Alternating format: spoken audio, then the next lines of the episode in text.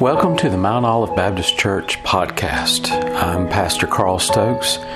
We appreciate you being here today with us. Our desire is to preach the Word of God effectively and clearly so that you can understand God's desire for you and your life. This morning we're going to continue in our study of what God wants for us. Uh, turn with me in your Bible to John chapter 14.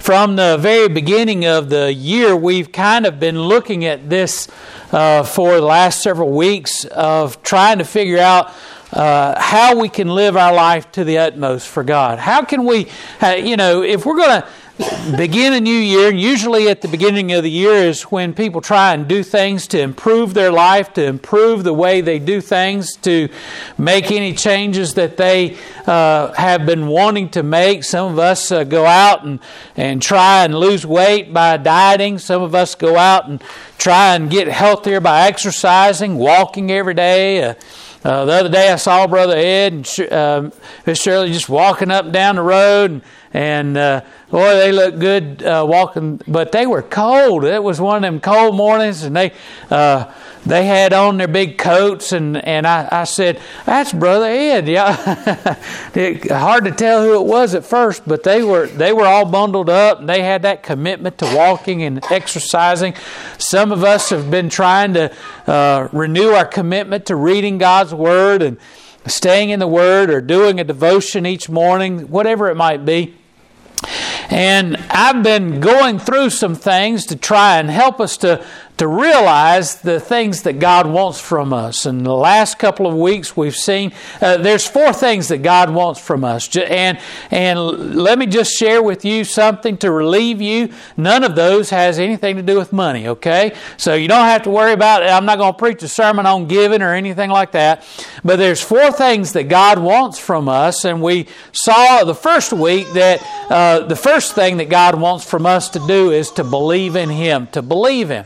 And really, in order to have a relationship with God, that's the first thing you have to do is believe in God. You can't do anything else for God until you believe Him. Believe in Him, believe uh, who He is, and, and uh, we looked all at that uh, that first week and how we need to believe God believe Him for what He says to us, believe Him for uh, what He does for us and what He can give us and do for us in our life. And so, the first thing that we have to learn is to believe in God. The second thing that goes right hand in hand with that, once we do believe in God, we learn that once we believe in God, we can then love God. We can't love God until we believe Him. You can't love something that you don't know. I can't love chocolate until I first take a bite of chocolate, right? Uh, you can't know how good chocolate is until you take a bite of it. Now you can look at it, you can smell it, you can see it, you can you can do all kinds of things with it, but until you taste it, you can't really know how good it is. That's I tell my girls it's the same way with liver mush. You can't know how good liver mush is until you take it and you slice it and you fry it up and you eat it. You can't know how good it is. Some of you are looking at me like, what in the world that is? Just it's not. It's not. Robin says it's not good, but I, let me tell you, it's what I grew up eating every morning. Uh, you could eat it for lunch. You could eat it for supper. It's it's so good, but you don't know what anything, uh, we try and tell this to our girls. You don't know how good something is until you try it. Don't look at those uh, green beans on your plate and say how, how awful they are because they're green and they're, and they're straight. You've got to taste them before you can know how, uh, whether or not you like them or not. You can't say, I don't like it just because it looks, doesn't look good. Well, you don't know how much you can love God until you believe in Him first. You've got to believe in Him first and then then once you believe in Him, then you can come to a relationship where you love Him. Now, once you believe in God and you love God, and we talked about how much how much do we really love God? We asked that of ourselves last week and we talked about true love and what true love is and we talked about how God's demonstrated his love to us. And now we come to the third thing that God wants from us. We we love God we believe in God. Now we come to the point where we put the rubber to the road. If you love God and you believe in God, then you obey God. And so we're going to look at that in John chapter 14. Jesus is talking with his disciples and he's been telling them about how much he loves uh, them and has been doing things for him.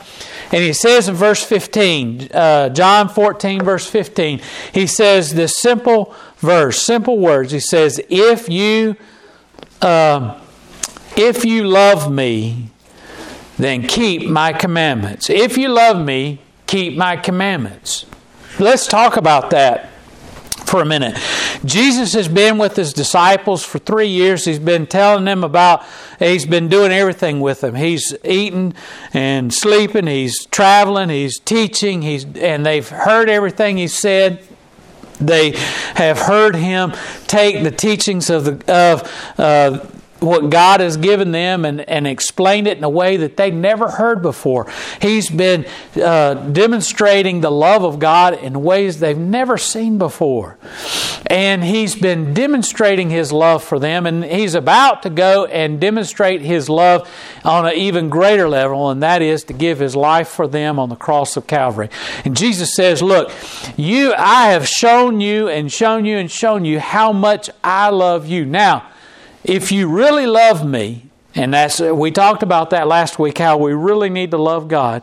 He says, "If you love me, then you will do something for me. You will obey me." He says, "If you love me, keep my commandments." And that's really what keeping commandments is. He says, "You'll do what I say. You'll do the things that I say." And in so we need to ask, really ask ourselves. Uh, uh, right off do we really love God? Do we love God the way we say that we do?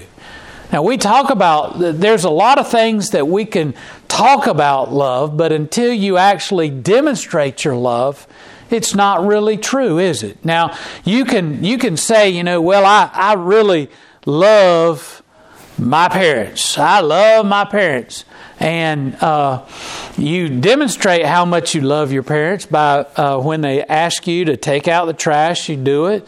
And Jesus even uh, had a, a, parable. He says, "Who, really uh, loves?" the father the best. He says there's two sons. The father goes out to one son and, the, and he says, "Hey, uh, uh, go out into my field and work." And the, and his first son says, uh, uh, he starts complaining about it and says, No, I'm not going to do it. And later on, after the father leaves, he realizes he needs to go and do what his father says, so he goes and works in the field. And he goes to the second son and he goes to the second son, Hey, I need you to go work in the field. And the second son says, Yes, father, I'll go do whatever you say. I'll do whatever you want to. But the son never goes to the field because he doesn't want to and he decides not to. And Jesus says, Who shows the greater love?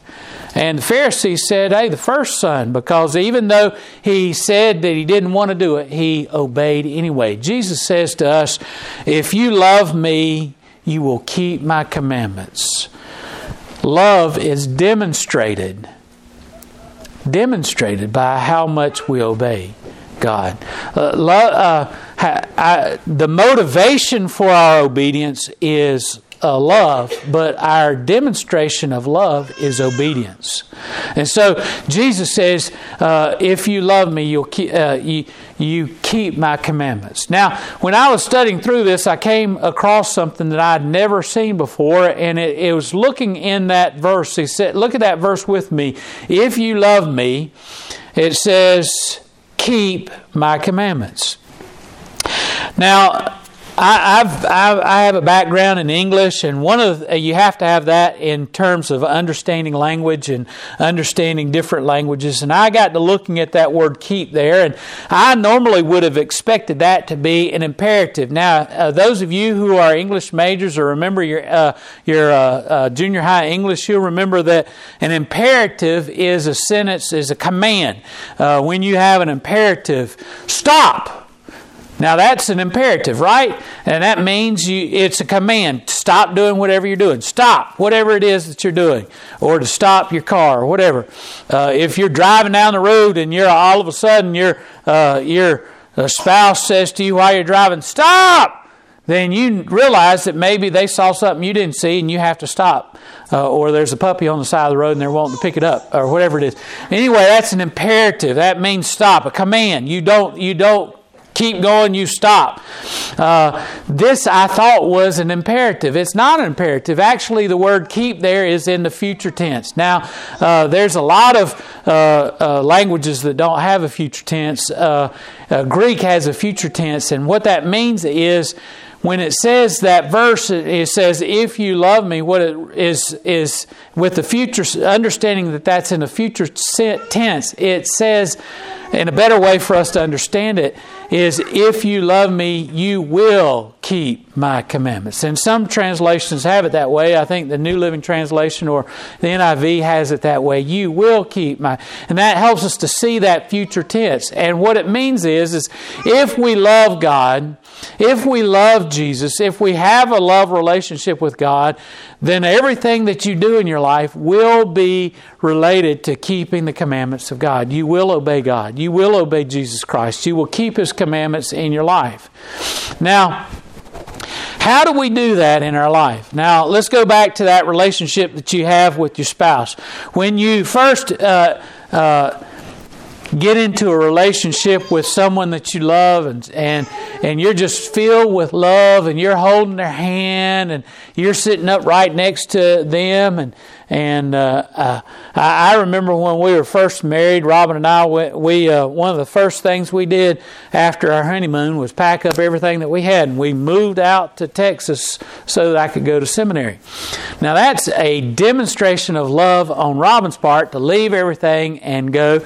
I remember uh, uh, the whole time we were leaving, Robin was crying. And I don't know if it was because she was so much in love with me or because she was so much uh, uh going to miss seeing her parents. I think the latter than the former. But anyway, she, uh, when you first fall in love and you're sitting right uh, everywhere we went, we'd sit right next to each other and we were holding hands. And, and when we were uh, trying to find an apartment out in Texas, uh, uh the young lady that was the uh, the agent for the apartment complex, she says, I can tell y'all are in love. She says, Y'all are just so much together and everything.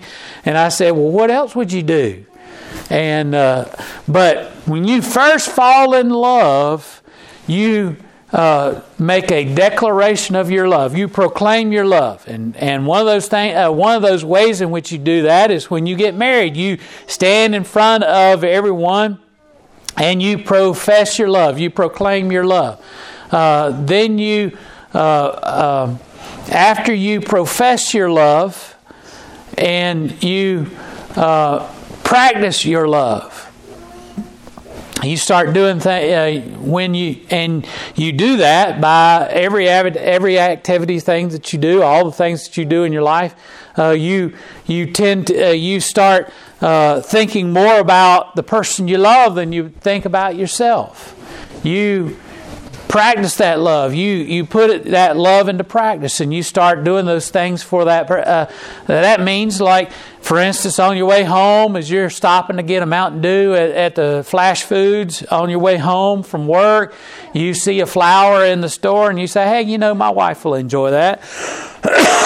And so you get that flower, not because you've done something wrong, not because it's Valentine's Day, just because you love that person, you want to do something nice for them. You're practicing that love. You're doing the things that help make your relationship smooth and uh, and you start uh, and you do those things in, in order to try and uh, demonstrate your love for that person by thinking of them more than you think of yourself and so uh, when we come into a relationship with God. We uh, profess our love when we give our heart and life to Jesus Christ. We practice that love. One of the first things that you're supposed to do after you get saved is what? You're to be baptized. Well, you practice your love by uh, professing your love. You you profess your love when you uh, uh, come down the aisle and you say, "Hey, I, am a Christian. I want to get baptized," and all that. You pro, uh, practice that love by being obedient to Jesus Christ and doing what He asks you to do. And so uh, you are putting that love into practice, and, and you're doing the things that you know that that are important in your relationship to God. Why, why do we ba- uh, get baptized and do those things? Because God said, uh, Jesus says, hey, uh, if you are my disciple, you'll do these things. You'll baptize.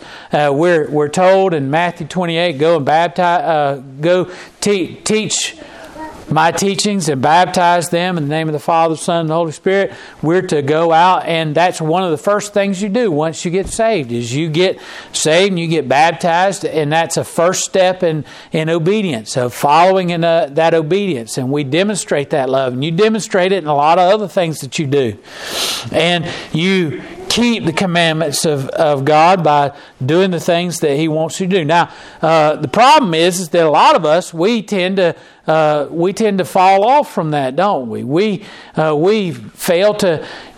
You know, I, I've always wondered when you go to a doctor and you talk to that doctor about uh, what they're doing as a doctor, they call it their what practice, right? Because they continue to do it. They continue to doctor. They doctor for people and they continue to learn. They continue to develop their techniques for being a doctor and they continue to do things that'll make them a better doctor.